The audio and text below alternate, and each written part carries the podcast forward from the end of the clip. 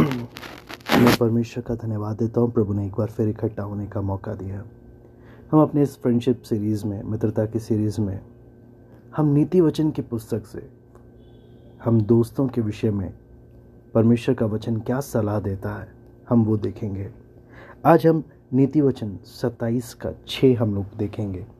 Proverbs chapter twenty seven verse six जो घाव मित्र के हाथ से लगे वो विश्वास योग्य है, परंतु बैरी अधिक चुम्बन करता है। आपको मालूम है नीति वचन की पुस्तक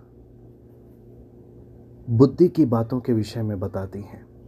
सुलेमान राजा ने, जो दुनिया का सबसे बुद्धिमान राजा था, उसने नीति वचन की पुस्तक लिखी, और उसने बहुत सारी बुद्धि की बातें परमेश्वर के आत्मा के द्वारा लिखी हैं। और नीति वचन मित्रता के विषय में बहुत सारी बातें बताता है, जिसमें से एक जो अभी हमने पढ़ा कि जो घाव मित्र के हाथ से लगे हों, वो विश्वास योग्य है, परंतु बैरी अधिक चुम्बन करता है। जब इस आयत को आप रुक कर सोचते हैं तो ये हमें कुछ इस तरीके से बताता है कि एक अच्छा दोस्त हमें वो बोलता है जो हमें सुनने की ज़रूरत है। ध्यान दे, ज़रूरत है। बल्कि दूसरा व्यक्ति जिसे हमारी परवाह नहीं है, जो दोस्त बनने का ढोंग करता है, जो चमचागिरी करता है, वो हमें वो बोलता है जो हम सुनना चाहते हैं, ना कि वो जिसकी हमें ज़रूरत है।